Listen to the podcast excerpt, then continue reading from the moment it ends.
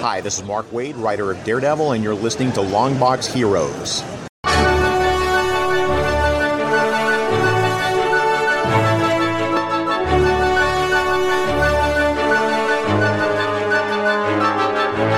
Hello, everyone, and welcome to episode 547 of Longbox Heroes, the Lamborghini of comic book podcasts. Joe and Todd here. Todd, how you doing? I'm doing fantastic, Joe. I hope you're doing well too. I'm doing great. I'm ready to talk about some comic book stuff, related stuff, all sorts of stuff. We're going to talk about stuff. That's right. We're going to talk about stuff and things, not necessarily in that order, because we do actually have a ton of news this week. Uh, it was one. It was one of those weeks where we record on a Tuesday night and then Wednesday morning there's like six stories, you know. Mm-hmm. Uh, but things get sacrificed, things get moved around. Uh, we have the full rollout for Free Comic Book Day coming this August, and uh, maybe an answer in regards to what's going on with DC, uh, the return of the Rob Watch, and not one but two highly anticipated stories. That's really Ooh. all I can tease at this point. Got to sweep those quarter hours, you know. Um, we got digital uh, sales and freebies. We got what we read this past week, which is both Thor number 13 and Nightwing number 78. What we're looking forward to coming out this week. Uh, Todd and Joe have issues talking about more Jonah Hex and more Spider Clone Saga. Uh, we have Todd's Art Attack, and we have spoiler filled discussion of both The Flash and the debut of Falcon and Winter Soldier. Is it Falcon and Winter Soldier or Winter Soldier Falcon? I think it's Falcon and Winter Soldier. Okay. I don't know. It's Fal- Falcon like- Winter Soldier. Yeah, Falcon and Winter Soldier s- it sounds right and is right, but I doubt myself, you know? I get you. Yeah. So let's kick things off with, I would say, probably the biggest news story of the week. Okay. uh, when it comes to comic books. And if the uh, the digital exclusives are to be believed, issue five of Inferior Five is coming out next week. what? That's crazy. But what about the hard news- copy, Joe's? Biggest news story of the week. Mm-hmm. Uh, we thought this was dead. We thought this book was a goner and we would never see it again. Well, Uh, one of us did. went well. Went from a 12 issue maxi series to a six issue mini series to you got four issues and the last two issues are just going to be in limbo, you know? hmm But it's got the Peacemaker, and that's going to be a TV show that's going to tie into a movie. So it's they have to put these out. So the fact that it's digital exclusive first has me worried. Mhm. And the fact that DC site and the fact that they're not as in tune with uh, Diamond these days makes it a little bit more difficult to see if it shows up. Right. Actually, because I really don't want to have to buy this the, the last two issues of this digitally because then I'll have to buy all the issues digitally. hmm Well, why don't you just buy the trade paperback when it comes out? Oh, Todd, that's just as funny as these issues actually coming out. Exactly. What you don't think there's going to be a trade? I think, and I could only hope, that we get a photo cover of whoever the fine thespian playing the Peacemaker is hmm uh, on the cover of the trade paperback, and it says the Peacemaker presents Inferior Five with a forward written by said fine thespian who's playing the Peacemaker. And it says now based on an original HBO Max television show. I think it's. I think the trade paperback's going to work well with that thespian because you're never going to see that trade paperback. so. you can't see it. You can't see it. Oh. well, it does say that its time is now, and by now I mean next week. Uh, so we Mhm. shall see. But Right. again, a glimpse. And this so another thing with this is um nothing came up in the Jeff Lemire email newsletter about this, right? He's probably the last to know. Right. Well, that's the thing. I'm sure he is the last to know. And if Salty Keith has had a newsletter, I would absolutely subscribe to it. I just like to think that Salty Keith would be sent by carrier pigeon. he would be writing it out by hand, Mhm. taking having somebody else come over and take a picture of what he wrote, and then fi- he goes, "Figure out how to get that on a computer." Going back A to mi- bed. Let me fire up the mimeograph. Yes.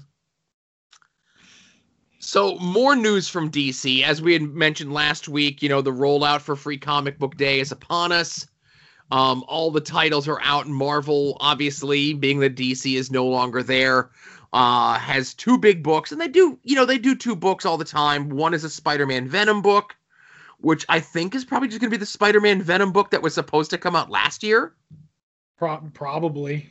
And then there's an Avengers Hulk book. Now, again, we don't have creative teams in a lot of stuff uh, for this, but it looks like it's a lot of mostly reprint stuff, a lot of more manga influence stuff, a lot of more stuff for the kids, which I'm all for. Yep. Get them in the get them into the hobby, you know? Right, right. So the word was when we had actually posed it last week is whether or not uh, DC would have anything, or they would just tell people to uh, get out the old Batman Day masks and give those out to people. Mm-hmm. Um, so it looks as though DC isn't going to be doing any, doing anything, um, just because of the question in regards to Diamond having a trademark on the phrasing Free Comic Book Day. Mm-hmm. But I don't think that's that big of a deal because DC can essentially just do whatever they want and they don't need to put the free comic book day branding on there. But then we run into the situation of as if they do something and it's not called free comic book day, does Diamond say you can't put this out with our stuff? You have to put like a barrier around the DC stuff. Now DC hasn't announced anything. They've got other big announcements to discuss. But Um, but you know, it's still up in the air, and I guess a lot of the sticking point is is can DC call their free comic book day free comic book day? And I'm gonna guess it does. And I'm gonna say it doesn't matter. right. Um but didn't uh didn't Diamond say they can they can join up, you know? Um, so I think they did, but I don't think DC would wanna.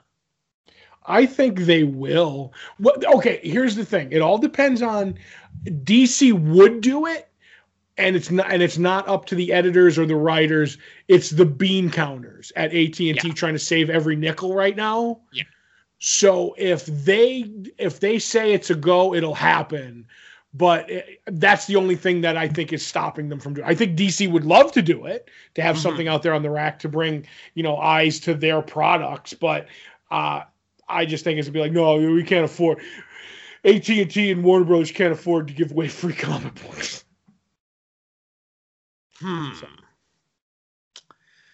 And that's why I say they're probably just going to take some of the stuff that's been laying around for years that they've given out before for free and tell retailers, and put that out. Probably, probably. Yeah. Here's some. You know what? Give away some uh some power rings to the kids for free comic book day. We got a crate of them in the back, right? Well, we'll charge you, the retailers, for them, but give them out for free. There you go. So, more DC news, I guess. Um, so it seems as though the going price for comic books these days is three ninety nine American. Mhm. US dollars. Every once in a while you get something, maybe it's 4.99.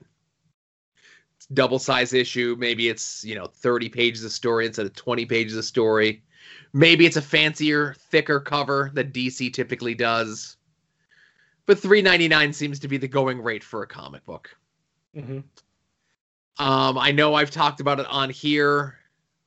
Uh, that the Fortnite comic book that's coming out for uh, DC is four ninety nine, and I get why that is. You know, um, you know whatever the licensee that they have to pay to Epic Games to do a Fortnite thing, and it's Batman. It's their most popular thing. You get the digital code for the in-game whatever. Okay, people are gonna pay for that. I, I get it. I'll grit my teeth. We'll do it. Right. Uh, so last week the June solicitations came out, and I perused them. I put my June list together. Um, you know, when I typically do these things, I don't look at uh, prices. I look at dates. I look at books. I look at creators. See where things are, right? Mm-hmm. So I missed it on my first go around, but other folks did not. That apparently starting in June, the main Batman book and the Joker book are now going to be five ninety nine, Right. and uh, no extra pages, um, no delineation between the regular and the cardstock covers. Now, I just want to say something because I noticed some somebody say something since I today Yeah. that in that solicit that they have the cover of the book that's going to be that issue and it has a 499 cover. So I'm wondering now people are saying that it might be a typo that the card stock is going to go up a dollar and the regular is going to go up a dollar. So it's going to be 599 and 499. But it's tough to tell because when you look at the picture that was in that story that we had, it's blurry when you enlarge it, but it still looks like 499. So I'm not sure what's going on. And I think DC would be all over this if it was 499. You know what I mean? Well, the the big problem is, of course, is um, DC does not do uh, Diamond, right? Right. They have their own separate thing through that Lunar Distributors, and it was not available. And again, the days they put their stuff up does not coincide with the days that I do my thing, so it's very untoward. But I'm gonna pull up the Lunar order form right now and see what it says. Okay.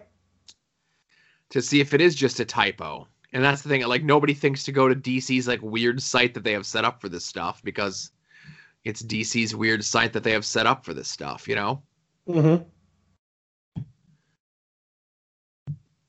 I wouldn't even know where to go for Lunar to tell you the truth.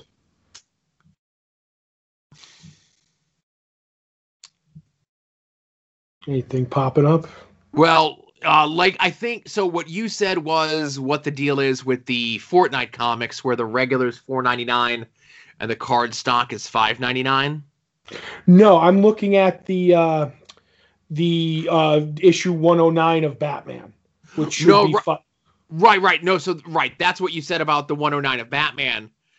But that's what it is for Fortnite because that's like right in the front of the the previews, you know. Mhm.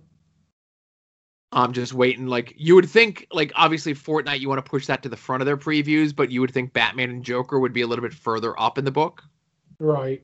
as opposed to hidden. okay. Okay, so one of the books that was on that list was the Wonder Woman Black and Gold, Right. and both the regular and cardstock are listed at five ninety nine. Mhm. and I know there was a Superman book. Yeah, so actually, right in the Batman solicitations, like here, you know, here's it's his main story, backup, whatever, written by Art, cover, variant cover, you know, Pride cover, variant cover, and then it says price five ninety nine all var all covers. Okay. So I don't think that's you know what I mean. Right. I think it's five ninety nine. I know, but it's just weird because I'm looking now through through it. But anyway, Yeah, yeah. Um, um. So, it's a top-selling book. People are gonna buy it regardless. I would assume, right? right? But is this the beginning of all their books being five ninety? You know, five ninety nine across the board? Right. But okay, so you're in the actual like DC Connect, right? Yeah. All right. So on that Batman 109, right? Hmm You do see what I'm saying, though, right? Right. The picture of is right where the picture on the cover, the UPC code says four ninety nine. Mm-hmm. But then the solicitation itself says five ninety nine, all covers five ninety nine. Right. I, I get what you're saying. Mm-hmm. Um, I, it's just weird. I don't know. I I have a feeling that something's weird here. I, You think I- someone made a mistake? I I think this is the first mistake at DC in a long, long time. Oh my goodness. anyway, um, I, I've been Sorry to harp on it, but No, I've been enjoying the Batman book. Um, you know, the first issue of Joker was good. But if everything goes to five ninety nine, does Marvel push and go five ninety nine? Or does Marvel rub the holding the line at three ninety nine in their face? I, I don't know. I think this might be one of like when it comes to the mad, mad basis conspiracy theories. This is one of those to shut down print comics, man. Push the price into the stratosphere. Uh, you know what? Be, I didn't even think that it would be a mistake because, as you mentioned, DC isn't the one to usually make printing errors on stuff. right. Yeah. How great would it be if it's actually five ninety nine and somebody screwed up and the cover is gonna say four ninety nine and like when you take it up they're like no no we gotta fleece you for an extra buck. Yeah, that's that's fun to put in the laps of the retailers, huh? Right. What what what what could happen? Yeah. I don't think these books are available to like order online yet, but I'll keep my eyes peeled on that as well. Right. So you're saying you're not sure what you're. I'm going to keep going. What the heck? I'm well, in. again, it's not like I was like, well, I'm done with comics because two books are a dollar more than what I was paying, or two dollars more, whatever the hell it is. Um, but once more and more books start going there, and then that is just what it is at DC or Marvel or whatever, um, you know, gonna have to have to do some serious soul searching. Right. Well, at least we'll be able to do the Patreon shows for years because we have about a billion previews. That's true. Uh, so we do have more news, and uh, I would say this might be a, almost as big as that inferior five news, if not slightly bigger. Um, Disney officially announced today that Black Widow yet again has been moved back.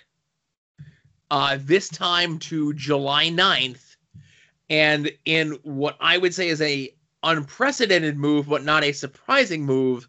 It is going to debut on Disney Plus the same day that it, it debuts in theaters. I I am actually a little bit shocked that it's going to be on Disney Plus because I just figured like at this this summer at this point they're they were going to try and get all the money that they can. You know what I mean? Like from the theaters because there's always more money to be had in the theaters than like oh having it on your Disney streaming site. You know, which I guess they might pay a little bit extra for, but um, I I'm just I'm absolutely shocked.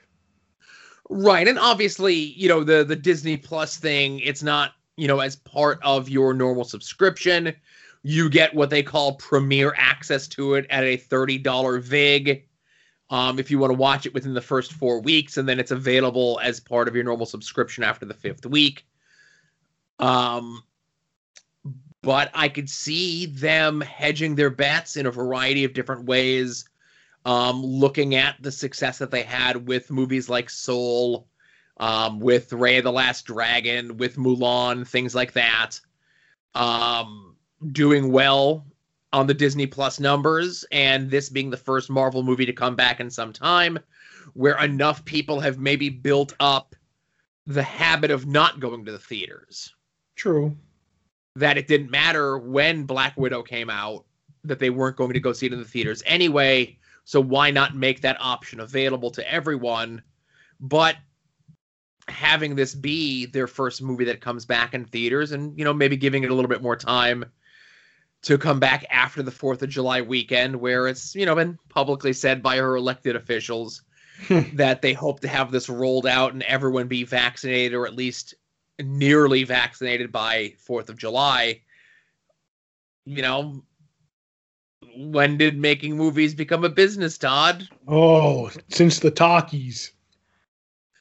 But I guess another thing with this is um, them officially announcing, at least for now, July 9th, um, that Shang-Chi is going to come out uh, in September. Everything gets rolled back. Yeah, yeah. So everything, everything gets rolled back, but I don't think we've seen like a concrete date one way or the other on Shang-Chi, let Mhm. alone here's a movie that I would assume has been done for some time or at least very close to being done that has a release date six less than 6 months from now and I don't think we've seen a stitch of footage from this film. I I know nothing about it other than Right. like that they that they they did get somebody to play Shang Chi, and that's it. Yeah. And I, I'm with you. I think it'll be pushed. I do think there was a definitive date, like when they did like the Disney whatevers. Well, Yeah. back, you know how they would like, oh, this is the date this movie's going to roll out on. But obviously, COVID messed that every everything up. Um, but yeah, I, I don't know, and I don't know when we'll see a stitch of footage for uh for Shang-Chi. And I mean in there we have the Eternals trying to come out this year too before Spider-Man was supposed to be the Christmas movie, you know? That Yeah. like and now Spider-Man's your like one of your big boy movies. Like as much as I love Black Widow and I love Shang-Chi and you know like I'm, I'm just never really an Eternals guy. Your measuring stick's going to be what they do with Spider-Man. For sure. So And you know, Black Widow, I think, has potential if marketed right. And you know, I I don't want to say that I knew because that's a crazy thing to say. Um, not that I watch TV that has commercials in it, but there's been no print ads for the Black Widow movie in any comic books. mhm. There's been no YouTube ads that pop up on the YouTube stuff that my kid watches. There's been no force placed social media ads for it. And this movie, you know, as of this afternoon, was to be released in like six weeks. Mhm. So I'm like, okay, I think some something might be going on that this might get delayed again. Um obviously I don't think Spider-Man is going to be on Disney Plus because Fox still has their fingers in that pie. Oh yeah, I didn't even think about that. Right. Because when they cuz with this of course um you know all the other Disney stuff, I think like the Cruella prequel um a bunch of the other Disney stuff that was supposed to be coming out, they kind of rolled out what their big releases they had planned up for the next 12 months. And they're like, "Hey, here's the dates for all these ne- releases. They're all going to be on Disney Plus same time as they are on the theaters. Spider-Man on not on that list because I think of the Fox affiliation.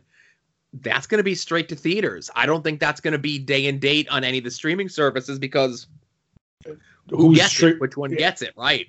Right. And here's my thing though that I that I find interesting is like you're saying that and it didn't occur to me like no no promoted tweets for Shang-Chi, no promoted tweets for tweets for uh or any news like on any of the the comic sites that we that we follow other than the moving Black Widow is like here's so and so discussing like their motivations for this. But already we're getting like clips and releases of uh uh who plays J. Jonah Jameson in the Spider-Man movies. You know who I'm talking Uh, about. J.K. Simmons. J.K. Simmons is like J.K. Simmons teases like his return in the new Spider-Man movie is J. Jonah Jameson, and I'm like, oh yeah, like we have nothing for a movie that was supposed to be out in three weeks, like you said, but here they are, like still, you know, the studio leaking Spider-Man tidbits from the actors. So yeah, I'm 100% with you on everything that you said. So uh, it's going to be interesting. Uh, I'm surprised if they moved it back that they didn't move it um, in conjunction with Free Comic Book Day, In September, August. August, August. Well, you know what? You could always cram uh, Shang Chi or the Eternals in there. If if you get the go for Black Widow, then it'll. I have a feeling they'll just be like, let's salvage the rest of this year fiscally to try and get in the black. Give me Shang Chi, J- uh, July. You know, August, September. So in there, like spread it out a little bit. But you get what I'm saying. So you could still have your Sp- Spider-Man movie for December. Yeah, the cl- I think though the closest that we have is, you know, I know we had talked about it last week. There's nothing coming out the weekend of Free Comic Book Day, but the weekend prior is when the new Suicide Squad movie comes out. Granted, that's DC and everything else like that, but at least there's a comic book movie happening somewhere around it. Right. Well, yeah, there you go. But we'll see if we can go if that. Well, that'll probably be on HBO Max at the same time too. Yeah. Uh, so we do have one more bit of news, but this bit of news always extra special, so it gets its own segment. Ask not for whom the rob trolls. The rob trolls for thee. And now, the Rob Watch. And that is, of course, the Rob Watch. With the June solicitations coming out, I know we had discussed this when this first was announced, but the first of the Rob's relaunch of the uh, Archie impact line fighting American type characters Mm-hmm. is coming out in June with a one shot. Um, apparently, it's going to be a four issue series of one shots, uh, each div- uh, focusing around one of the characters. The first one being the Shield, which is a shield wear wielding patriotic superhero that allegedly predates even Captain America himself Mm-hmm. and uh, you know we just recently talked about this on previewing the past where dc had this big rollout uh, for the impact line which they had licensed from archie to do those. Um, dc was going to attempt to integrate them into the main dc universe in 2010 2011 the rights fully re- returned back to archie comics where they did their own little redo of it in 2015 and now here we are again. It's been six or so years, and now it's the Rob's turn of the barrel to do these comics. Yep. Th- this will be the charm. You know what I mean, Joe? This is when we're going to finally care about the characters. do you think that this is going to be the Rob just dusting off the scripts for seven to twelve of Captain America for Heroes Reborn they never got a chance to do? That doesn't sound like anything that the Rob would do. Uh-huh. All fresh, up to date, you know, timely scripts for that guy. So he is, uh, you know, uh, um, you know, doing the art and the script at least in the first issue. You know, Hopefully, he'll have a different inker on every page, and he can get to work with people he hasn't worked with yet. Uh, we shall see. but you know, as uh, someone who has become a lapsed the Rob fan, Mm-hmm. uh, at least of the podcast, you know, still download them. They're still in a folder.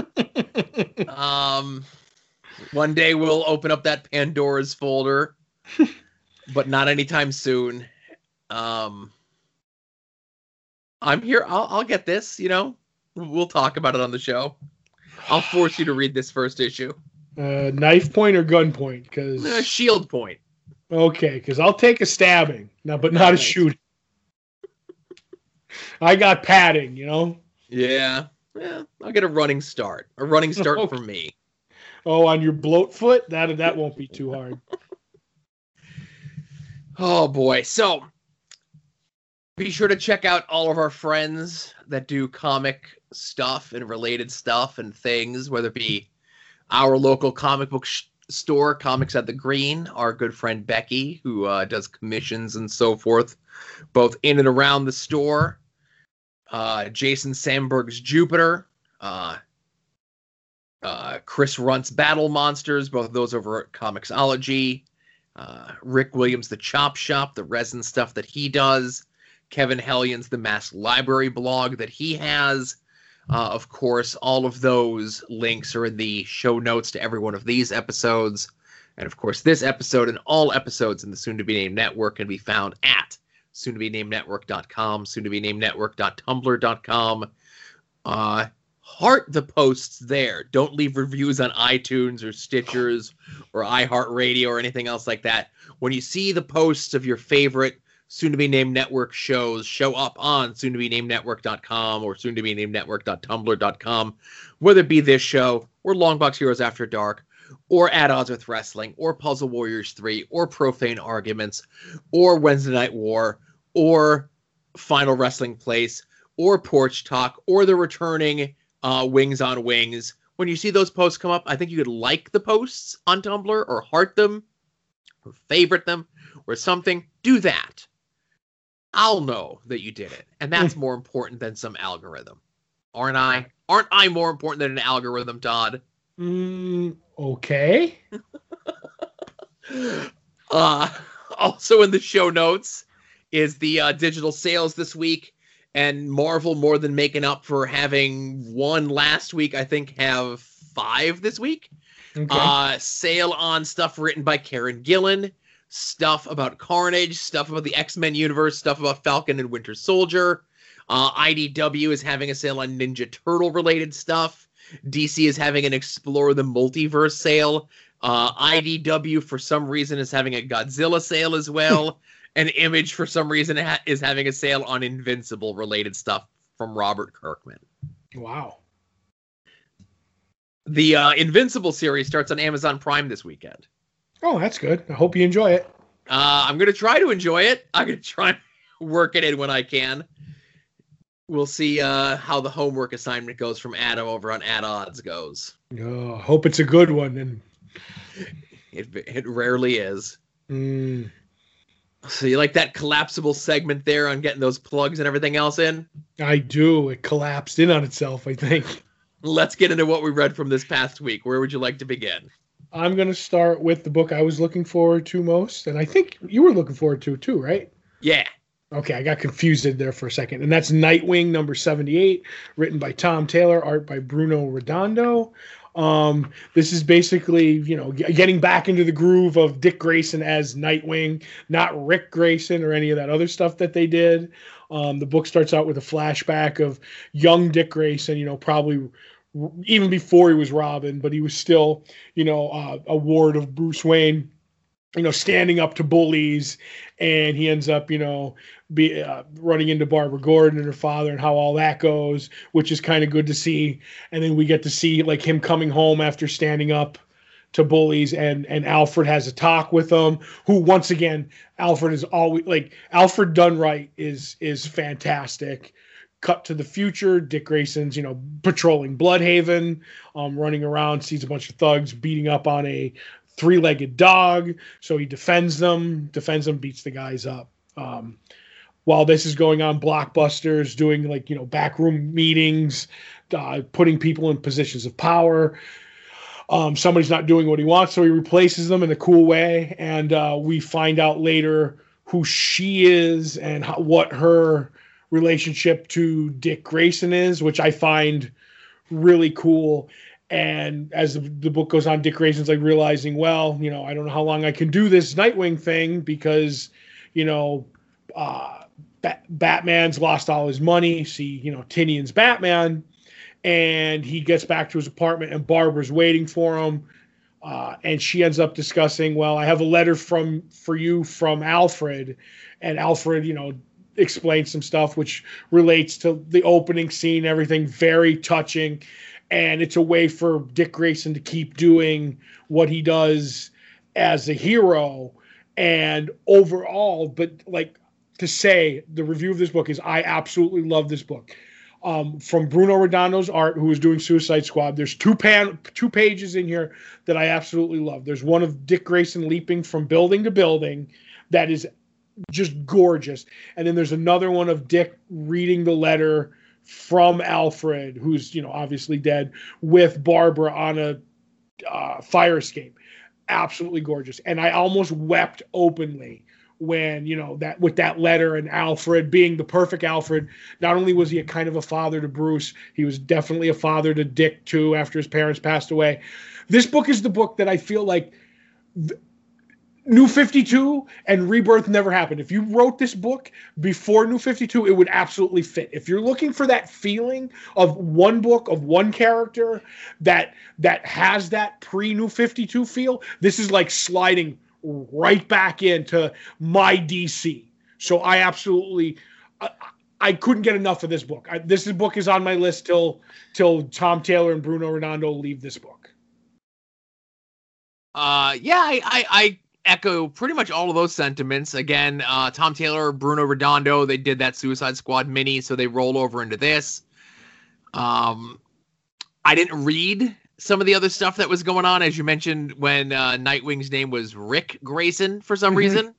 Right. Um, you know, and I'll give most things a try, but sometimes something will slip through, or maybe the creative team just isn't uh, appealing enough to me. But sometimes to get people back into the door, you need to play some of the old hits, and you need to have a Nightwing story where there's an Alfred moment. I'll go and say a bold statement here, and obviously, I think we can freely speak that Alfred is dead in the current DC universe, but no one's Yep. really ever dead Right. um, that Alfred is currently dead. Um, that his relationship with uh, Dick Grayson is better than his relationship with Bruce. I, I, no doubt. I feel like the relationship with Bruce was the trial run that he kind of botched. I like that. And with Dick, it was like, okay, I'm gonna make sure like I'm not gonna make the same mistakes. And Dick wasn't the same person because Dick se- seemed to Dick got the uh the got to the super like to the vengeance sooner so that fire was quenched where like bruce like seethed until he could train and everything where like dick grayson went into it much earlier. So yes i do totally believe that uh he might be it would either be him or or tim that have the best relationship with with alfred. But i think it would probably be dick by a by a hair. You know what i mean? It's definitely not Damian. No. So, as mentioned, we got the relationship stuff with Alfred. We've got Barbara being here. We've got Blockbuster being the villain. Um, I would say to put it into a parlance that maybe uh, you would understand, being a fan of this particular iteration of this, Nightwing works best when he's as close to Mark Waid's Daredevil as possible. Okay. Yes, that's that's fine. I would even say that Mark Waid's Daredevil, when he created him, was a ripoff of Chuck Dixon's Nightwing. Okay, I'll give you that. Mm-hmm. um even down to redondo drawing blockbuster in a way that you know if you squinted you might think it was the kingpin Uh that's the one that I I would differ on. Yeah, Blockbuster but was you always get but you get what i'm saying that you know Um, it's the crime boss he's pulling the strings he's Mhm. the big hulking figure. You got the swashbuckling carefree you know sort of crime fighter.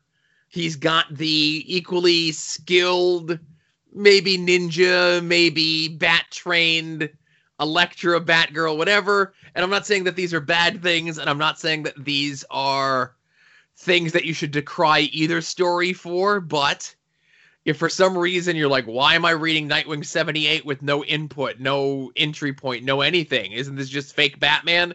You're like, no, it's kind of even better night. It's kind of even better Daredevil. How about that? that is that is a good way to put it. He's fun Batman. Yeah. He's like he's yeah, I yeah, there's a lot going on there. Yep. So yeah, Nightwing's uh always good, always worth a shot. And uh, you know, I haven't read a ton of stuff from Tom Taylor, but everything that I've read of his in the last 12 to 18 months has been really good. So he's uh you know, written in pencil, not in pen just yet. In that buy at all costs. I don't need to read the solicitation, just tell me when it comes out list, you know? Right. But if I was going to put my Saint, if I was going to push all my St. Patrick's Day coins into the, you know, center of the table, Joe, I'm going to say this is going to be the book that puts them on the map. You think so? Yes, it is. It's going to be. It's it's an in continuity Bat book. I mean, he couldn't have Batman because Tynion's doing so much with him at 5.99 um, that he can't, you know, can't get that book. But this is the book that's not a what if or like the detective book that he's doing that's Batman 40 years in the future or whatever. Um, but this is just enough Bat in continuity to get him put on the map, as far as I'm concerned. Um, I wouldn't. I'd be okay with that. Um, I think if his his uh, Suicide Squad book came out alongside the new Suicide Squad movie, whether it was tonally the same or not, I think that would have been the thing that rocketed him. Um, I'm glad that it's on something unrelated, so it could stand on its own merits, if that makes any sense. Right. But I think like this this is going to be the book that even with the Suicide Squad movie, like you could go back to the Suicide Squad when the first movie came out. Obviously, you know, it's not James Gunn, but that didn't get any put like nobody cared about that book. I just think there's something with bats that, you know, you always get the, the you get more exposure. As long as they don't raise it to six dollars an issue, I'll be okay. Yep. So the other book that we both read from this past week was Thor number 13, written by Donny Cates with art by Nic Klein. Uh, the penultimate uh, chapter of the Prey storyline. Very long, long story short. Back in the day when Thor had an alter ego, Dr. Donald Blake. Uh, that persona, that person, that whatever has not been around in the Thor comic for quite some time. Mm-hmm. and uh, where he's been has essentially driven him mad. And he has decided that not only is going he going to take out everyone that has been a Thor previous uh, to him, he is also going to chop down the world tree. And this is what sparks uh, Valkyrie, Jane Foster to go and get Odin to finally get off his keister and help out. And all of the remaining Thors that are still kicking, whether it be Throg, whether it be Beta Ray Bill, uh, whether it be Odin's son, himself, uh, become too big. Um, he's taken out what is it, the World Serpent? Yes, that yes. I don't know what it is, but it's definitely a serpent. Yes. Uh, so Donald Blake has gone mad with power. So now everyone needs to get on the same page to take him down. And uh, yeah, this has been a fun ride. Uh, I'm excited to see how it ends, uh, especially with the the uh, Donny Cates with this book has been really good on those last page cliffhangers throughout the entirety of his 13 issues here. Oh yes, definitely what Thor, you know, does to be able to to get out of where he's going for a little bit and fight uh, Donald Blake. I was like, okay, I'm down with this. And you're right, a lot of a lot of things. And I'm like, I- think we may have treaded over this area before. I'm like, there's not too many people that I could say that I was that could transition from another big person doing the book and doing it as far as I'm concerned differently but equally as well like to go from Jason Aaron to Donny Cates on Thor like you think that would be a trick but boy oh boy I enjoy it just as much but in a different way than Jason Aaron's Thor and I can, like I said I can only think a couple of people like Waid to Geoff Johns on the Flash kind of stuff. And that's some high praise from me at least. You know what I mean? I'm really enjoying this run. Yep. Um, and again, I don't want to say that it was a pleasant surprise because I think- Donny Cates has enough cachet uh, to be able to come in, but having a tough act to follow, like Mhm. Todd mentioned, his book is good and different in a way that's not so different that it doesn't fit into the stories that have come before. And no character like Thor can be so uh, irreversibly damaged that the next writer coming in can't tell the story, if that makes any sense. Right. And like I always say, and I think I've said it here before, is you never want to be the guy after the guy. Yeah. You want to be the guy after the guy after the guy.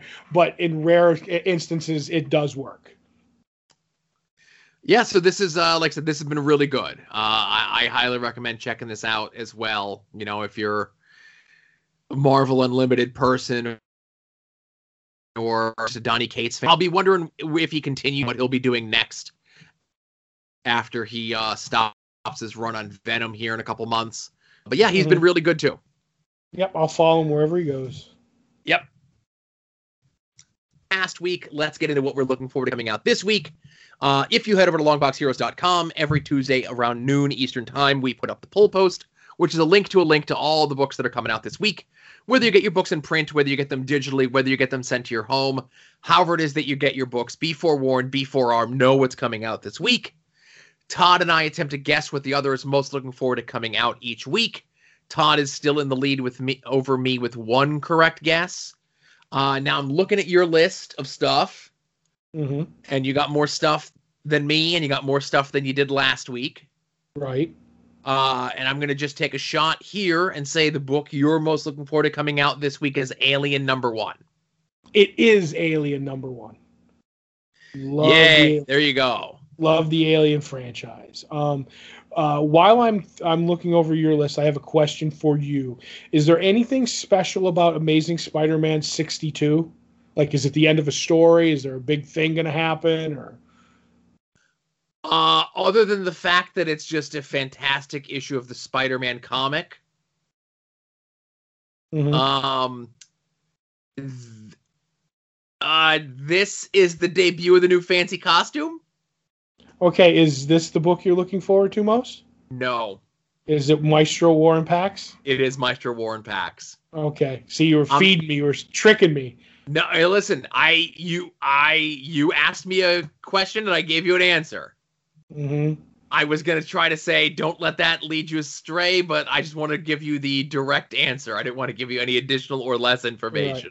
See, you. be- I think you gave me a straight answer, but you bedazzled that answer, Joe. Mm. Um, but I Just also like have one Spider Man's new costume.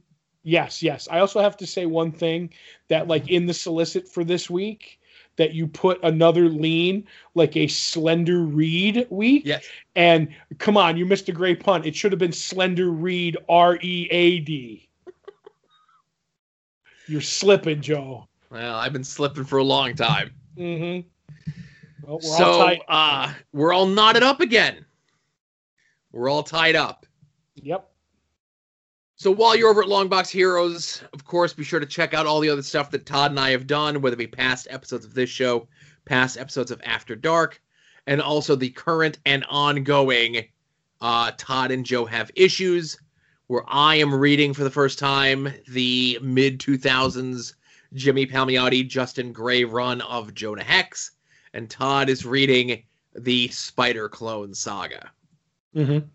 Now, Todd sprung on me some extra supplemental material to go along with what I read here.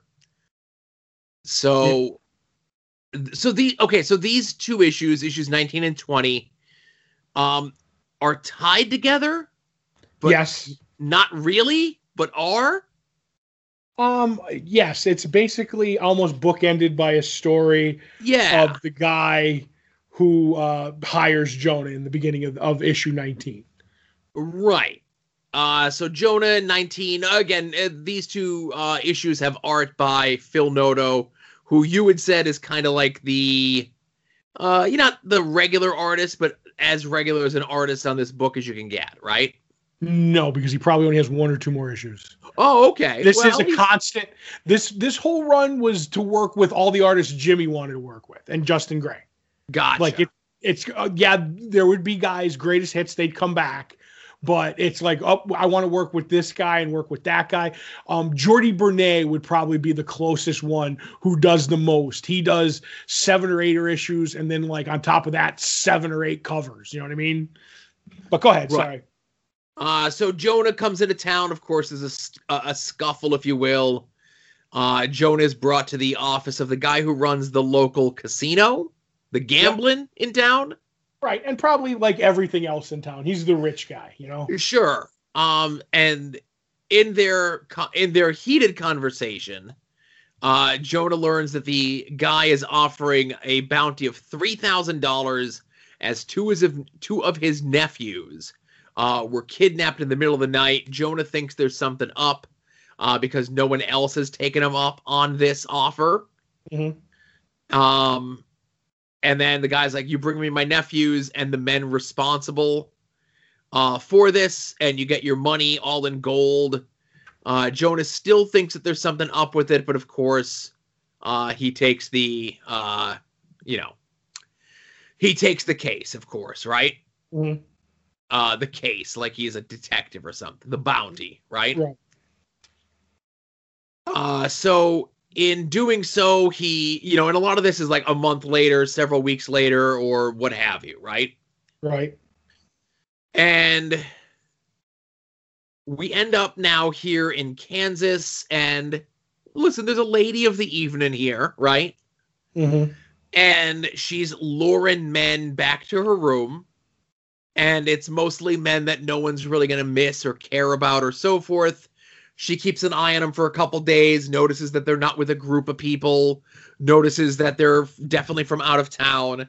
And then she usually kills them, robs them, and then has her big meathead man go dump them in the abandoned mine. Mm-hmm. And this is something that she's been doing for quite some time.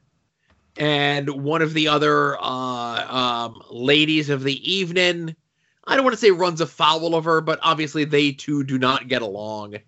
Mhm. Um, and word gets out, of course, through the sheriff that she has been dumping these bodies. Now, do they say her name? Um, because I know in the wanted poster it said Madam Blood, but I don't think like that's what she calls herself, right? Um, they did. That's like when when I look up, that's what they call the character, but they never give Madam Blood her name. But they do name the other lady of the evening. Do you know what the other the the one that helps Jonah's name is? I forget. Dusty Rose. she not the American Dream herself. right. R O S E, not Rhodes, but yes. Oh, okay. so it, I guess it turns out um, two of them, uh, two of the people that she had killed and dumped in the mine were this guy's two nephews, right? Mm-hmm. So Jonah brings them back in the coffins and says, "Listen, um, you know, I'm the one who took them down.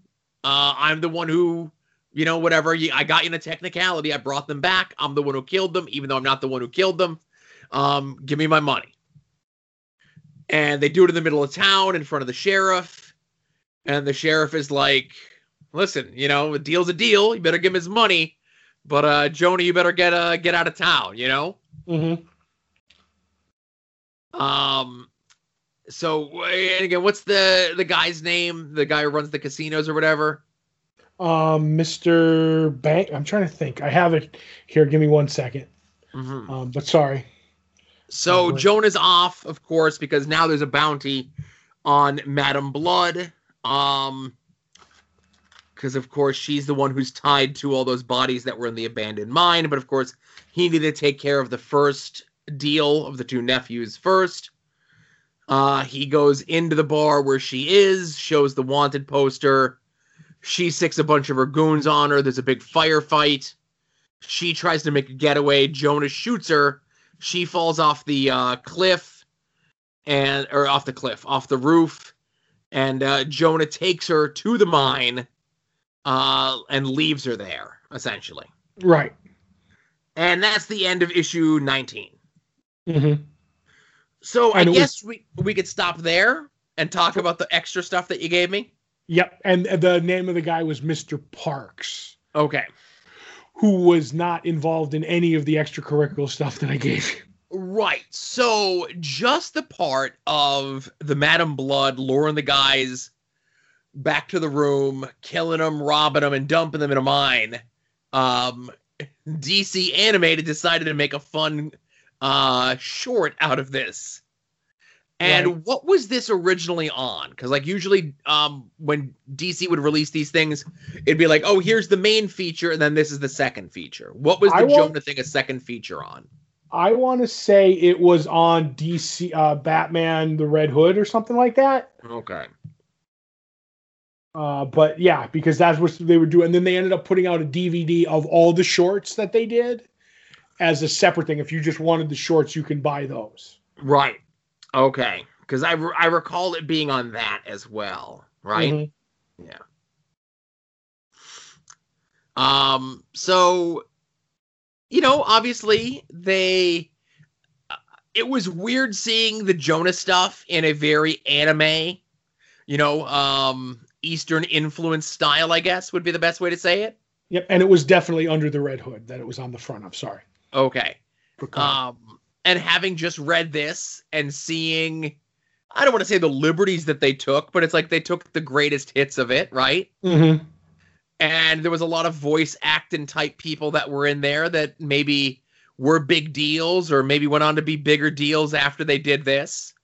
Um, I saw Michael Rooker as one of the voices in there, and I couldn't pick out his voice out of Mike- anyone. I'm sure he was like one of the goons or something. Michael Rooker was the first one who comes up to the room and gets killed. Oh, okay. He was the one who's like, "Don't let it fool you." You know what I mean? I, I may have, you know, looked tired, but I can get the job done.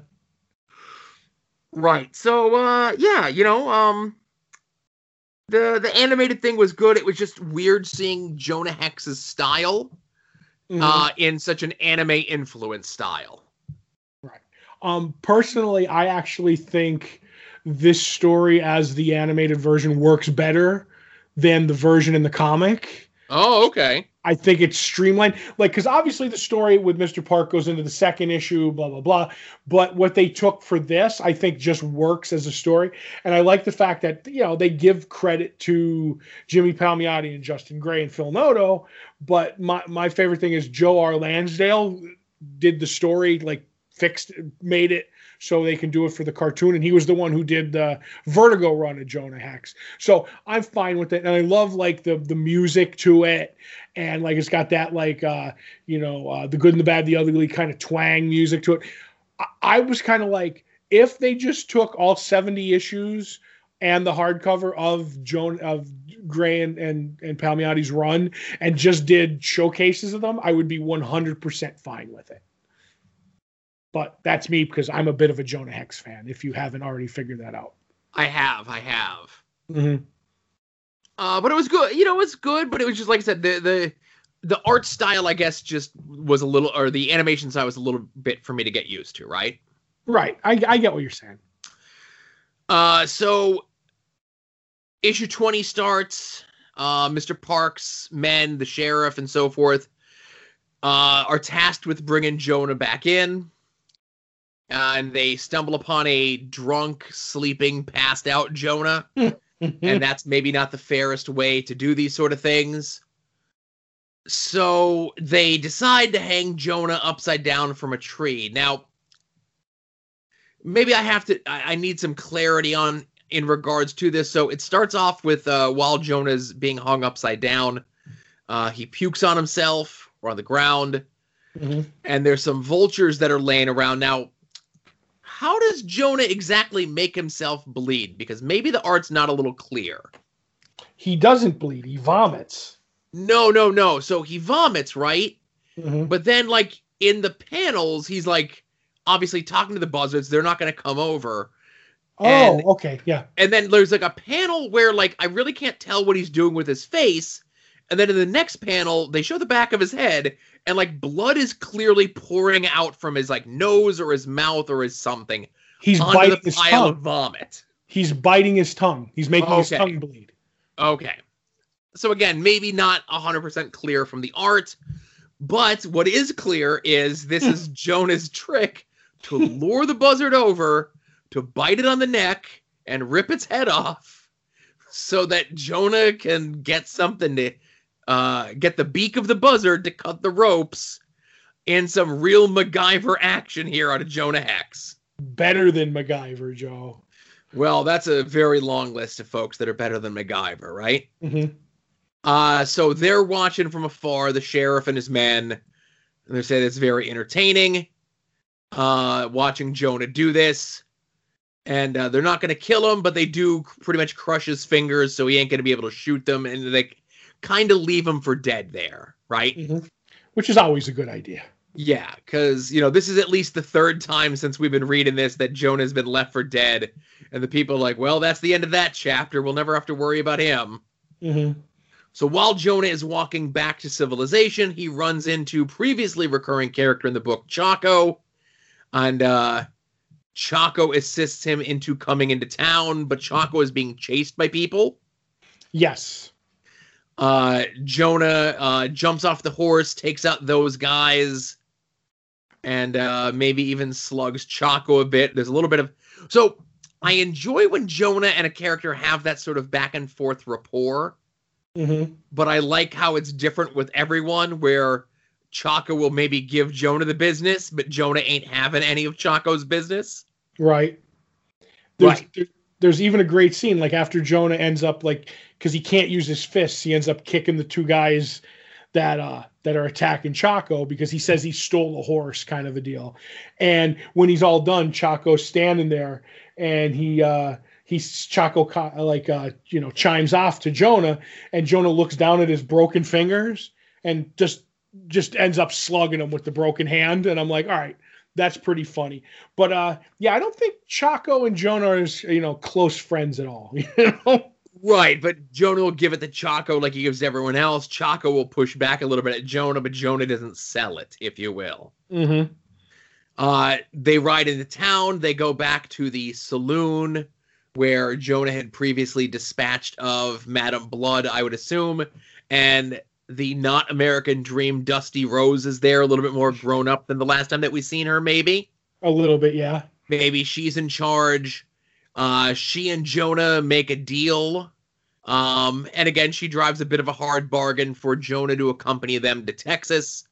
And obviously, the fact that they have to travel with uh, Chaco is not uh, preferred, if you will. mm-hmm. And uh, in doing so, um, they go back to Mr. Parks's room, and through a series of Judas Traveller esque notes in in uh, Park's office, the whole thing is rigged up with dynamite. Jonah blows the whole thing up, and uh, Jonah gets his revenge as he always does. yes he does and again, a little bit lighter, a little bit looser of an issue. You know, you have that. Uh, I'll say the scene with the vulture was maybe one of the more inspired things Mm-hmm. I've uh, seen in a comic book, uh, Jonah Hex or otherwise. You know. Right. Um, there's one thing that I do like interesting about like Chaco is Ch- Chaco like Jonah's like talking to Chaco and he's like, oh well, you know, this and that. And Chaco's like, well, uh, I want to get some ladies, and he's like, well, what about that uh, mutilate girl that you were you know going to marry back in town? He's like, ah, yeah, like Chaco likes to get around and and uh, but yeah, I should be going back back home to him. And I'm like, ah, I don't know if everything with Chaco, you know, is is completely truthful sometimes, Joe. Yeah, he may be, uh, you know, trying to put on airs to impress Jonah. Sure. Mhm, mhm. But yeah, I enjoy like anytime, and I do like Phil Noto, and I do like the vulture scene. So Yeah. Yeah, I'm down with it. Um, but uh, so that leads me to mine, which was which issue of Spider-Man? I'm confused at this point. Spider-Man 56. Fif- 56.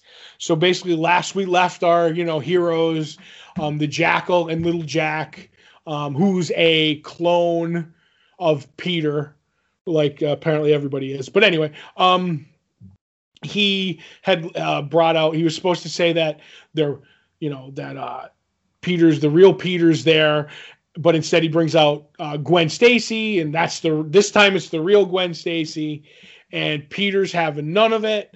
So Peter and you know like Peter goes after the Jackal and and this and that, and they keep switching back where through a series of events, the Jackal will talk to Peter or to Ben separately while something's going on, and the Jackal's like, hey. That's the love of your life, and uh, let let her get dressed because she's uh you know she's indecent right now because she comes out naked. Very you know subtle whiffs of smoke, or is able to hide stuff. And I do like the thing. He's like, yeah, maybe you can help her pick out new go-go boots. I was like, all right, that's funny. Um, he, uh, you know, and he tells him like, this is your chance. This is the girl. I know you're married, but kiss her. What can it hurt? You know what I mean? Like Peter's like, no, I'm I'm married. You know, and I have my life, and I'm sorry, Gwen. And they're fighting, but through the back and forth, um, whenever he's with Ben, he's like, Ben, I just want you to know you're the real one. Uh, he's the clone and blah blah blah. And he's like, you know, I, I programmed your li- life, and I this is how I did it, and everything. And he's like, and Ben's like, oh my god. But then when he talks to to to to to Peter, he's like, no, you're the real one, and he's the clone, and it's going like back and forth. And while all this is going on, Jack's like, hey, um, about that clone degeneration thing like can we talk about that? And the jackal's just like ab- abusing them and that's not going to come back to bite the jackal at all. You know what i mean? So they they go and, they're like uh in the end it's like the the gwen clone starts at the proper moment. Gee joe it's almost like you said it.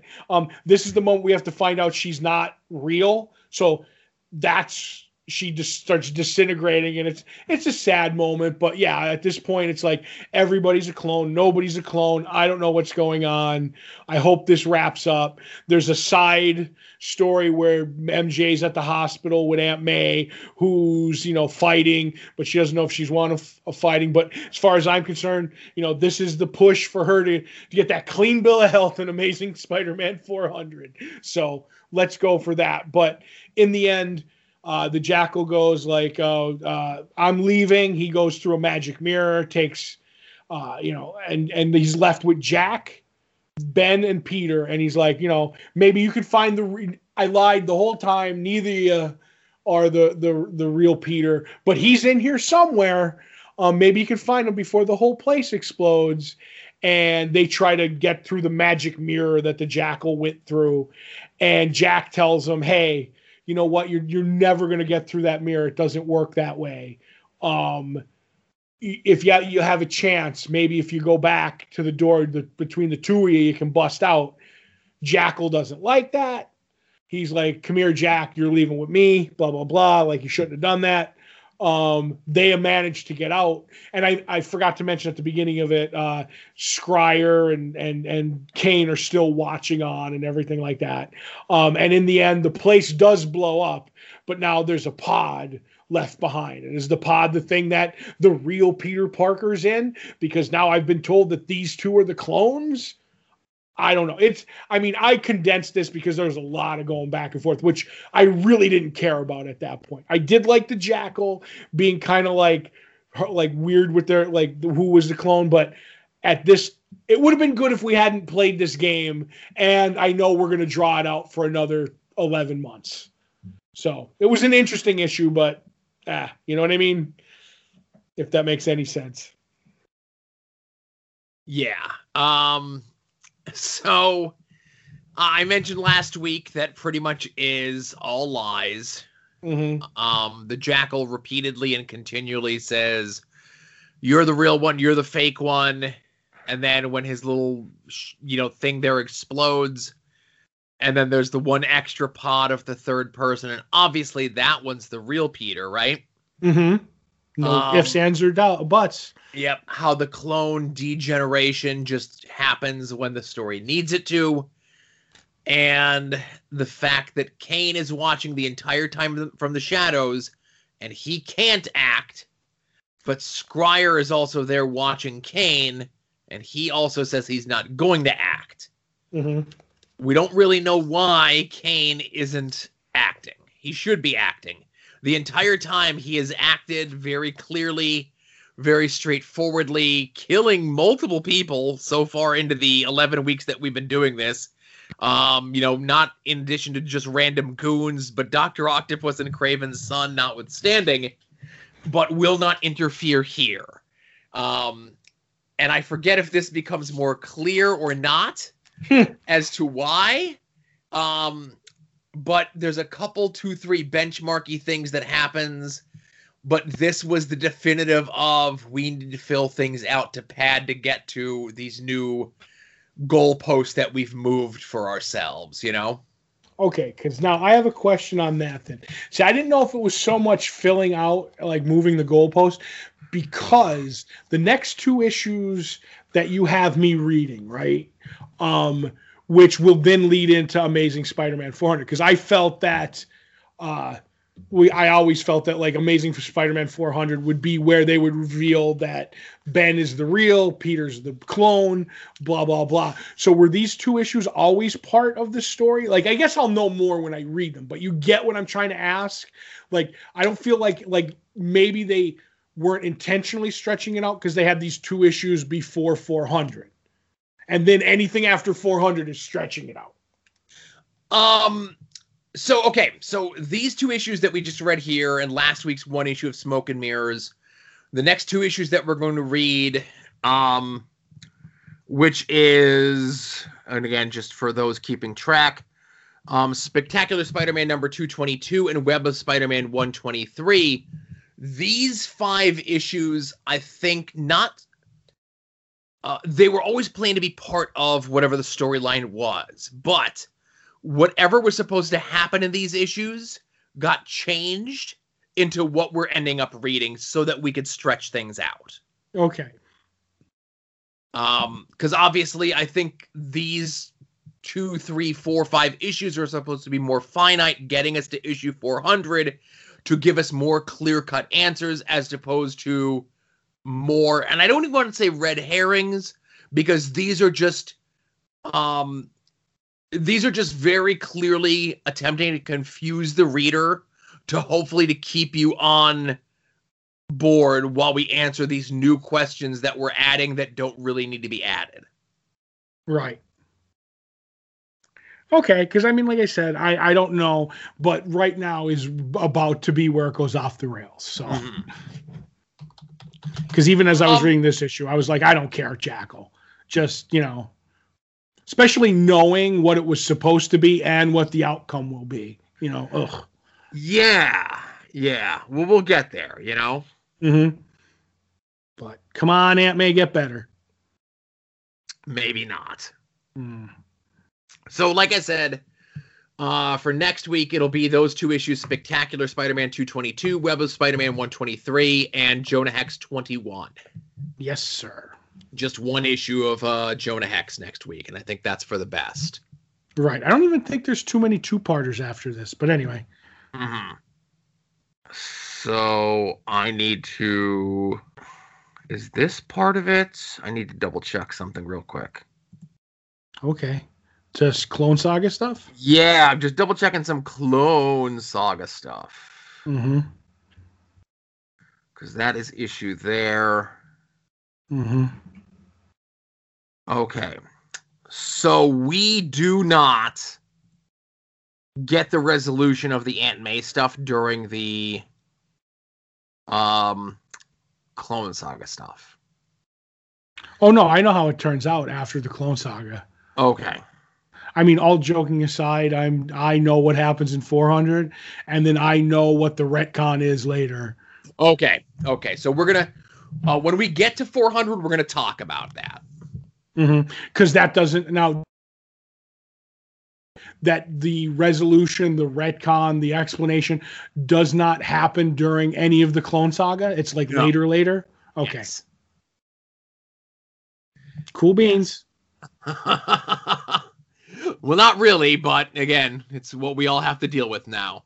Well, you know what? This is one of those where you atom the homework, so where we both have to suffer now from here on out. Well, and that's the so this part is just like the part where they throw in the extra confusing bits Mm-hmm. is rough, right? There is some good stuff later. Okay, you know, I'll take your word for it. I'll take your word for it. Yeah, It's not anytime soon, you know. See, I don't know if you know this, Joe, but this storyline is much maligned. Mhm. Okay. All right. So uh, while you're over at longboxheroes.com, be sure to check out our store where you can purchase shirts and pins and stickers with our fancy logo on them directly from me. I'll put them in a little package, send them out to you.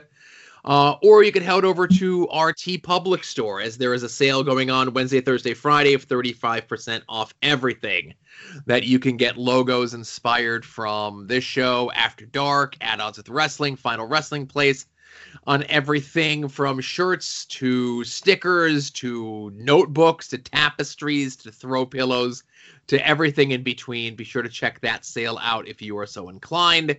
Uh, you could also sign up for our Patreon for as little as a dollar a month. You get two bonus shows from Todd and I. Uh, one, six never seen movies before, and the other previewing the past, where we go through 30 years ago to the dates uh, previews catalog uh, for a lot of those adventures. Of course, you've been hearing about those over on After Dark.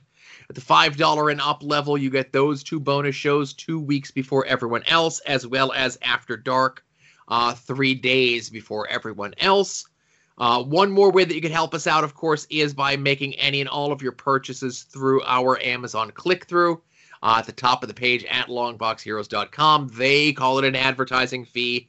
I call it the thing that makes Todd happy at the end of the month when he gets his cut of the advertising fee. Yeah.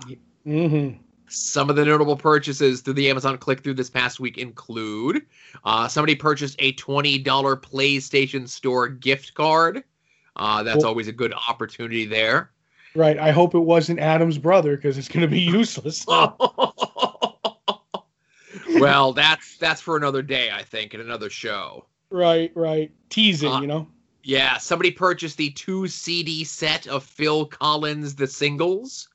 Mm-hmm. Uh, somebody purchased Stevia in the Raw sweetener and Truvani plant based power protein powder.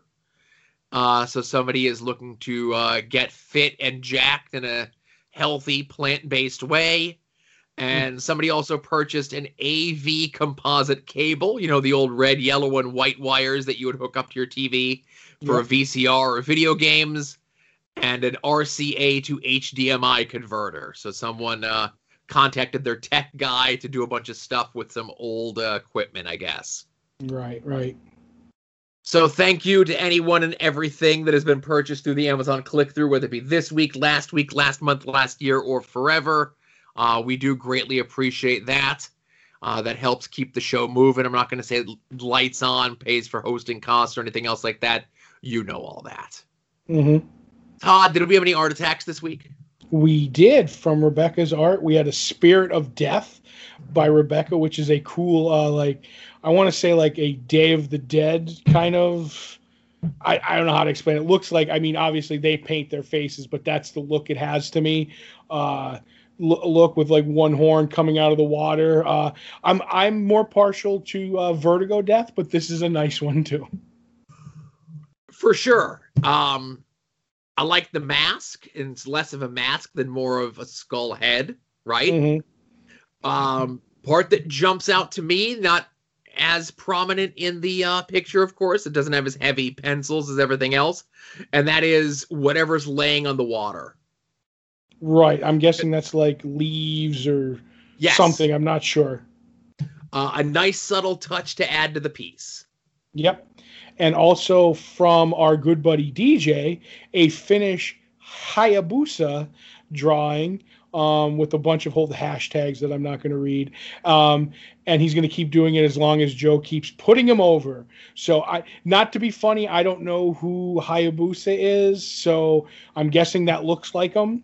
Yes, uh, very me? much so. Uh, in an oft uh, or in a not very often seen brown attire. Uh, Hayabusa was more brightly colored in your reds and greens and stuff like that. He was a high flying, death defying uh, Japanese wrestler. If you were a wrestling fan in the 90s, um, you know, in America, of course, it was very difficult at times to get wrestling from other countries, but the two foreign wrestlers that I think most Americans of that period probably saw first. One, the Great Muta, face painted, high flying character, Hayabusa, masked, colorful character, doing a lot of high flying, and then later would be doing what's referred to as the deathmatch stuff. Uh, had a very unfortunate incident in the ring, actually, um, where he uh, ended up being paralyzed doing one of the moves during a match. Hmm. Uh, but he is um, a much beloved, a much um, missed Japanese wrestling character. Would have been great to see him get a full time run in the United States, but alas, uh, DJ did a great job of capturing his essence. All right, so I think that would be it for the main show. Yes, Um, we're going to get into spoiler filled discussion of both The Flash and the season premiere of Falcon and Winter Soldier. So if you have not watched those, don't care, what have you, we bid you adieu. And uh yeah, let's get into it, Todd. So Yes. Okay. I was gonna say I had a notebook here, but people come in my office and mess stuff up. Oh no. They move stuff around on me. I don't like that. Wow, that's when you have to keep a ruler for slapping knuckles, Joe. Yeah. So, um, let's talk about the Flash first, if that's okay with you. I'm fine with that. Actually, that would be the way I would prefer it. Right. So, you and I had spoke prior to this, and you had said that it was almost as though these first three episodes of this season, The Flash, were almost like uh, what would have been the last three episodes of the previous season. Mm-hmm. and at the time that you at the time that you had said that I had not gotten a chance to watch this most recent episode, and now that I have, I'm in 100% agreement with you. right, Uh, and and this was the season finale in episode three of this uh, this uh, seventh season. Right, which would have been the three episodes that they needed to tack on the end.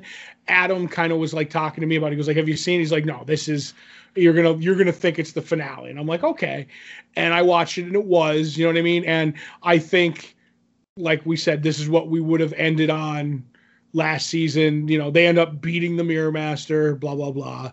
Um, couldn't get, couldn't get to and before we even reviewed the show, couldn't get to it fast enough as far as I was concerned. Okay. Go ahead. So uh Barry we last left Barry in the previous episode of him being like all super smart, super fast smart, and that kind of made him not have his emotions normally, but Iris coming through the mirror universe and kind of being, you know, worse for wear, I guess would be the best way to put it. Um was kind of what snaps him out. The rest of the crew comes up and Barry is like, please help her they hook her up to a bunch of machines and it turns out that coming through and the time that she's spent in the mirror universe uh, her brain has remapped right Mm-hmm. so while all this is going on eva uh, using her mirror powers has unleashed a bunch of what they refer to a bunch of times during the course of the show as pod people it's uh, essentially essentially mirror replacement duplicates of everyone in Mhm. central city right Yep. Uh, most notably, Sue's parents come up looking for her. she uh, had a contentious relationship with her parents, and she, in disguise, shows up and lets Joe know that that's not really her parents. Joe asks where Ralph is, and uh, Ralph's not there. Todd, he, he's tracking a lead. Right, yes, he is. he's tracking something. Right. Mm-hmm. Um, so uh, it turns out that uh, Eva can get her duplicates in to take over anyone through any reflective surface of any kind, which is pretty much, you know, everything. Right. Uh, so they call for them to turn off like all the electricity, go for a blackout in the city in the hopes to get rid of light to prevent as much reflection as possible. But I would say it's too late. Um, while Team Flash is scrambling to figure out what to do, uh, this is when Harrison Wells shows up Mm-hmm. and explains how he was able to be here. Um, in that, with all the other Wellses dissipating, the universe, the cosmos needed to right itself to have a Wells in this universe. So here he is from the one that we saw get buried on the side of the road in the previous episode, uh, saying it's a zero uh 0.1 percent or zero one percent chance of this happening and working out, and here we are that it does. Mm-hmm. Um, so while this is going on, they're of course attempting to get the. So Iris comes. Help me out here. So Iris comes back because she's hooked up to the machines, and then she just is like up and around. Yeah, because Barry doesn't have his speed, and he's like, "Oh, like you know, you were always my beacon." He goes to see her, and he touches her, and there's a spark, and he realizes that she had speed, so that he thinks his speed force, blah blah blah, is hiding in her, and she could be that organic whatever that Wells was to recreate an emotion uh, speed force because that was the problem. The artificial speed force was emotionless, and that was what did it to, to Barry. So they're like, oh, if we can get it out of Iris, it will be able to make it work. And in the end, they they do. She just pops up out of bed and walks in and touches the globe, and it's like, yeah, I'll touch, you know, blah blah blah. We'll have the speed force, and he ends up getting his powers back. I guess it's it's a weird episode, Joe. Now, there's a bit here that we'll have to revisit with the post credit sequence when Mhm. Iris gets up, walks in, and touches the globe thing. While Wells is working the controls of this thing, we see him look off to the side at something. We don't see what it is, but we see him looking, and he kind of adjusts his glasses a bit. Right. I guess maybe more on that later. Yep, because I had a theory, but I don't think it's that. But go ahead. Right. So, um, Sue Dibney had left, and uh, while they were out, there was a big explosion when she and Ralph got uh reconnected. And wouldn't you know, Todd, from saving Sue from the explosion, the heat of that explosion melted Ralph's face. oh my god! I hope he'll be able to look like he did before. Well, they put him in a containment suit, and his voice definitely sounds a lot different. Mm-hmm. So I certainly hope that when Ralph comes back, he's the Ralph that we know and love before. Dibney out, Joe. a lot of a lot of creative gymnastics here to get around this. Mhm. Um, I, I think they could have just said like, and I get you want to have Sue be part of the team again. Um, but I think if they just said like Ralph and Sue are are under deep cover, and then instead of having them come back an episode later or two episodes later after you said that, I don't know, maybe they could have stayed in deep cover a little bit longer than two episodes. I don't know, Joe, but then they have to pay that lady, and she doesn't work. That's true. It's like, oh, you have a contract that I have to pay you, so, so and she's kind of like, all right, don't use me. I get paid whether I show up on the, you know, on set or not. So, And uh, Cisco did make a remark that with the uh, the helmet on and the voice modulator on, that Ralph sounds like a Dalek. So already I hate it. ah, that was the only positive. And then Um, Barry said he looked like Daft Punk, and I was like, didn't they just break up? Did they? I I think they did. Whatever. So, uh, while all this is going on, Eva essentially loses control of the mirror duplicates. There's too many of them. Um, she just can't control them anymore. So, not unlike Barry reigniting the Speed Force with love, he and Iris help Eva redeem herself and Mhm. stop the mirror duplicate pod people by holding her hands. Yep. And then they were like, "Oh, you did a good thing. Go rule your mirror verse, and you'll never be a problem again." Sounds logical. I That's don't know if that's the best idea, but I guess this is how we're getting out of this story arc, right? Right. There was a lot of problems. Like obviously, like you said, the whole uh, Ralph Dibney thing I had a problem with. The whole Eva thing that it was uh, like Iris had powers because she was in the Mirrorverse for so long that she comes out and it's like, okay, now we all touch. And uh Barry's the paragon of love, so that helps. And I'm like, oh my god, so much stuff that I had completely forgot about because it's been a year. And that's why, like, this could have been the best episode of Flash ever but it's like I'm so over everything that happened last year. Let's just start. Let's just wipe the slate clean and start over. You know, I want a new story, not three episodes to end the story that I watched a, a year ago. It feels like. So I don't know. I just, I just, I just all around did not care. And then there's a whole subplot with uh with uh, Cecile and Joe that was like Joe's the best actor on the one of the best actors on the show, but I just did not care. Do you know what I mean? Like whether or not he's going to walk into the Mirrorverse or not. I'm like this this whole thing could have been cut, you know? Yeah, it was like um it, it definitely felt, you know, you had talked about maybe there were people that needed to be kept away for longer periods of time because this was filmed just with like two people in a room Mm-hmm. as opposed to the whole crew together.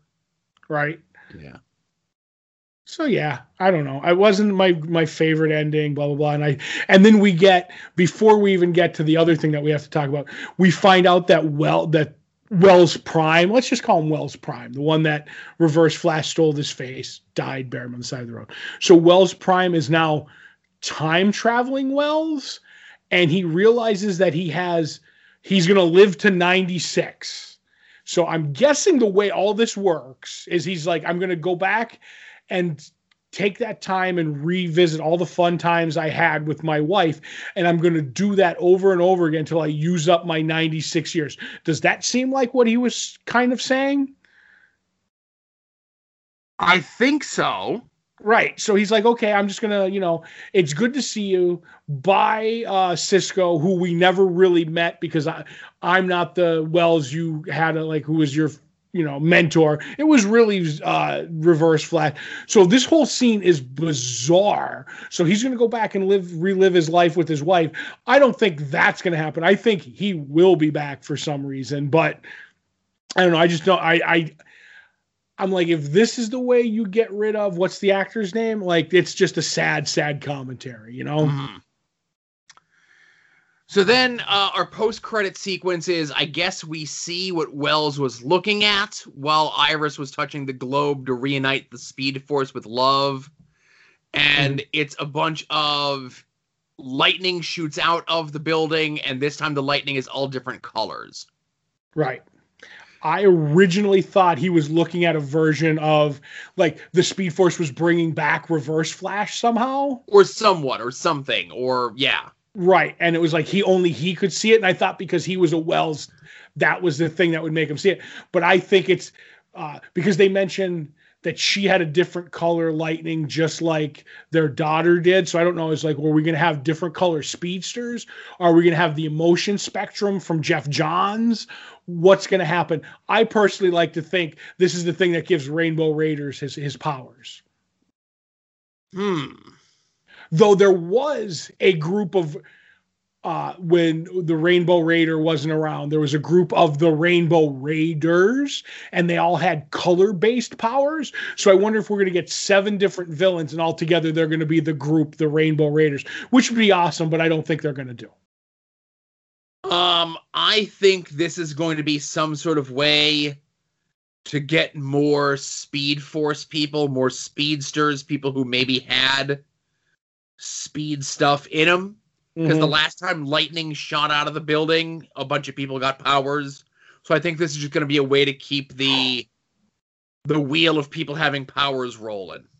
Right. And there was a storyline during the Josh Williams run, Williamson run, where a bunch of people got speed and then the black hole, which was the group, was trying to siphon it off. And that's where we got Godspeed from. And because we never found out the origin of Godspeed, remember?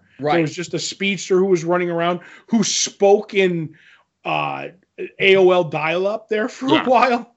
It had the beep and the boops and the whatnots. But uh, so I don't know. I, I have a feeling this is what's going to create Godspeed because he was from the future. So that, and then there was like, uh, I forget there was a one of the one of the great ten I think had speed. There was an like an Asian girl who had. So yes, I have a feeling we're to get like you know seven different speedsters out of this because that's all they know how to do with Flash. If you if you don't have super speed, they don't know how to make you fight him.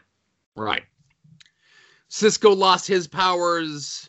Caitlin's powers are just when she needs them. It's just all speedsters all the time. Mm-hmm. Or maybe it's it, I, I- and again, it, I definitely feel it's going to be speedsters, but maybe it's just going to be like super powered people again, like the bus metas or something. Oh yeah, the- it's almost like the show has a formula, Joe.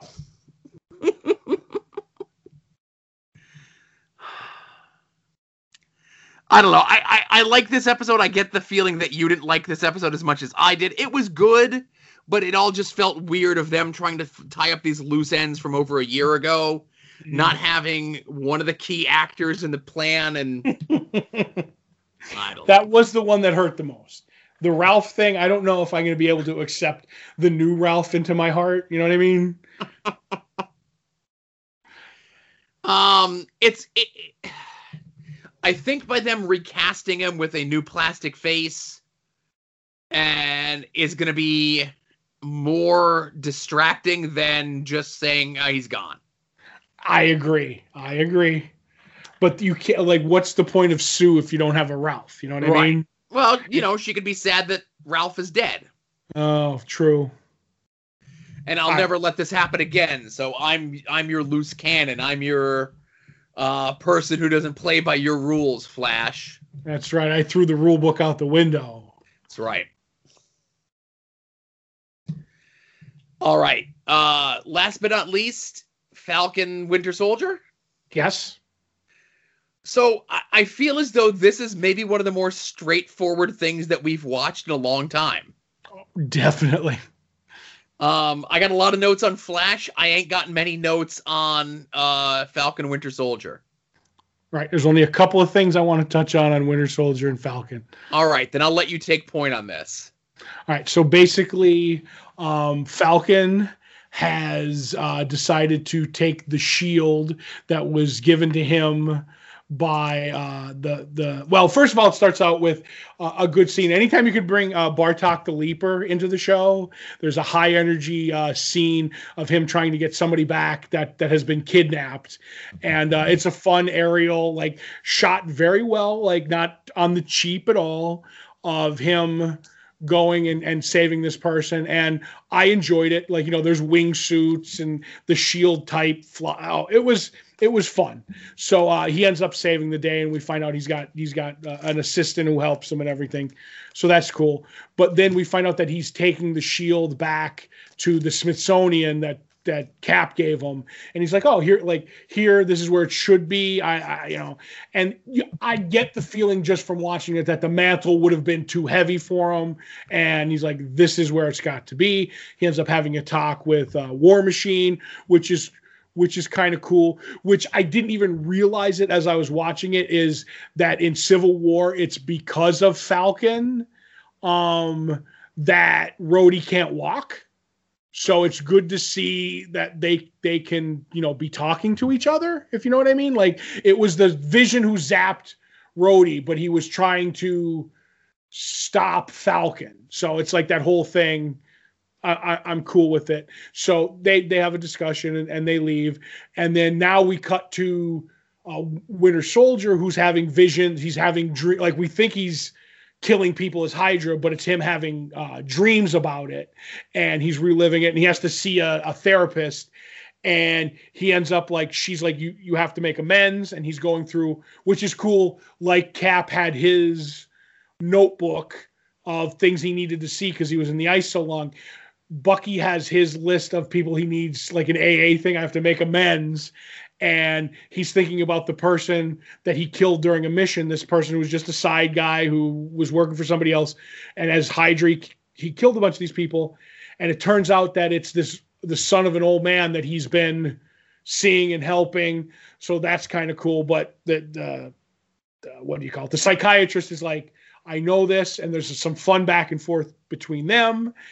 And while this is going on, we cut again to Falcon. He goes home to his to his sister on the bayou, who's running a like a shrimp boat, and she's deep in debt. And he's got the plan to get her out, but she doesn't want any help. She just wants to sell it all he goes to a bank loan that that was one of the most uncomfortable scenes in superhero like shows that i've ever seen is a superhero trying to get a bank loan and it's just not working and it may be because of his race and i'm saying because definitely because of it and just as it goes on it, it's tough to see while this is going on, uh, Falcon's assistant has been following this these flag smasher people. He goes, tries to stop them.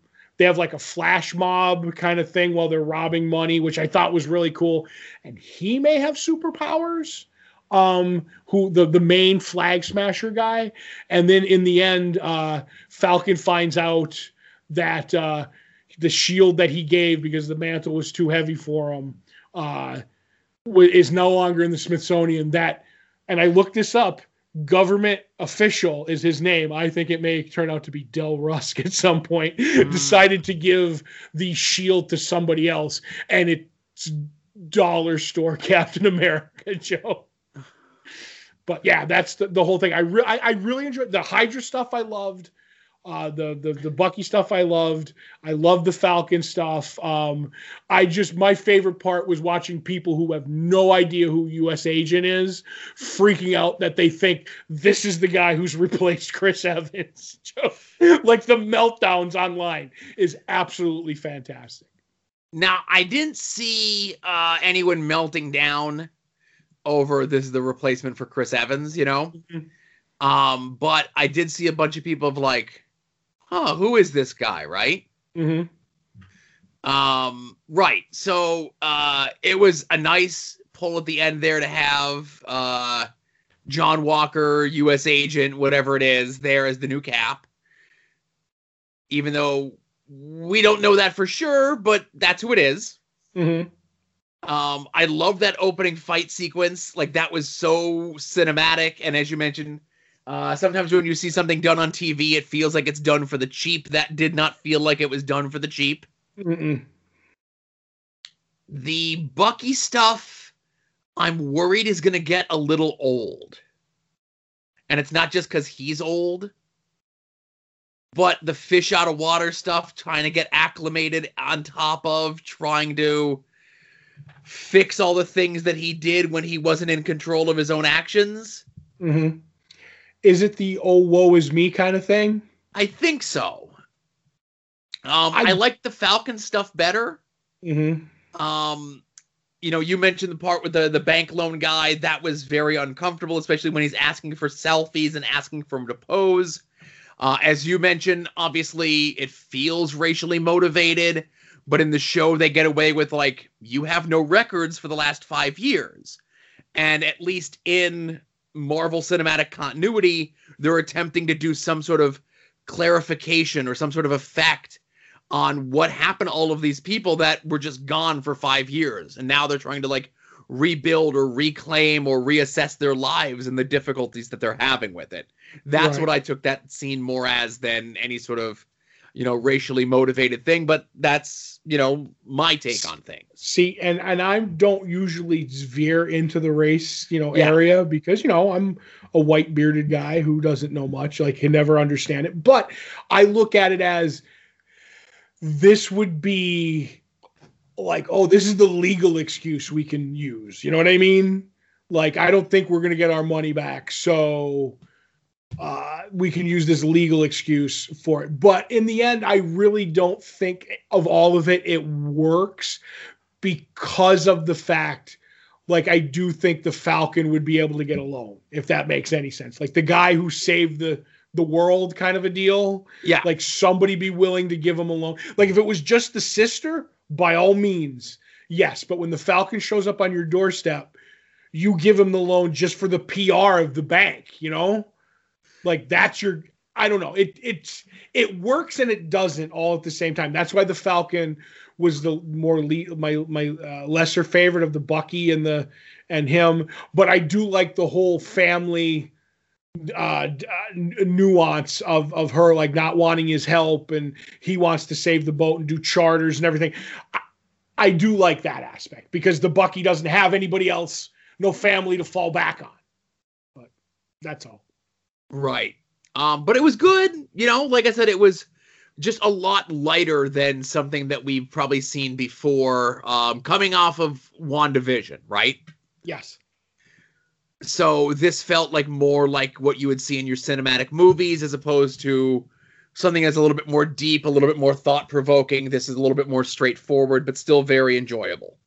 Yeah. I have a feeling when this is all said and done, this however long the episodes for six episodes are that it's going to be feel like a legitimate uh, uh six episode two and a half hour uh it's marvel movie if you know Yeah. what i mean as as as opposed to whatever wandavision was that you could you can go and i and i like the fact that this looks like it's going to be feel more like my favorite movie of the marvel movies and it's more like winter soldier it's going to have that feel and that's what i want more of in my in my marvel Right. And I want Batroc in the costume. oh, batroc was so cool I want him in the I'd say that. costume. you want him in the costume they kind of did the, the helmet had the look man No. I want the orange. I want the purple. I want the whole thing. Right. And somebody said, which I found interesting, was in the credits or something Yeah.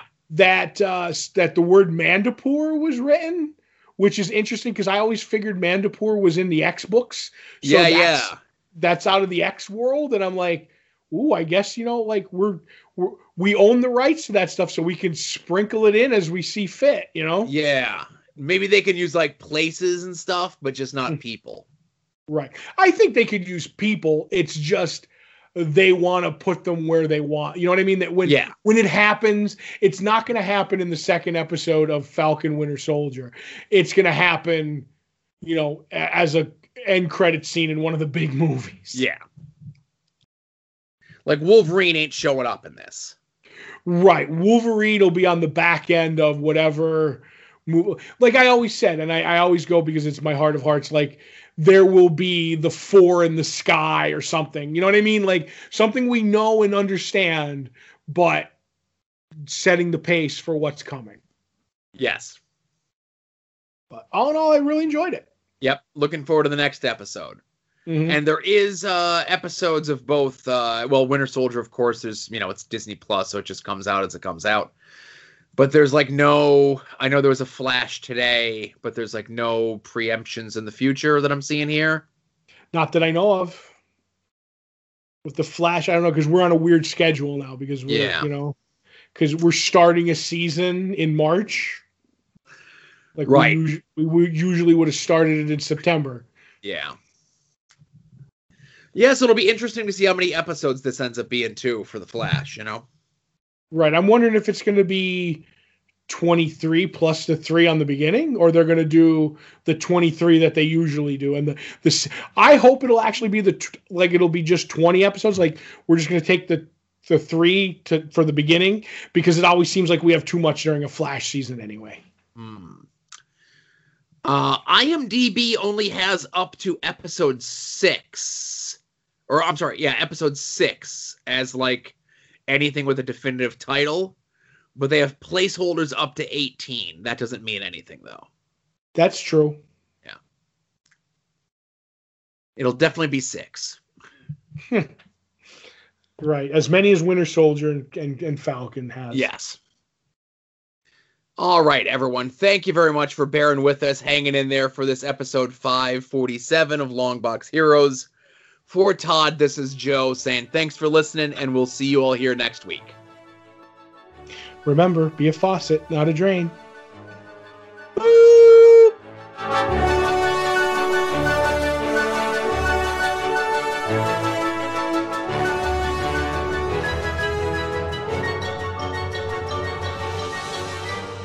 You're listening to the soon to be named network, the Lamborghini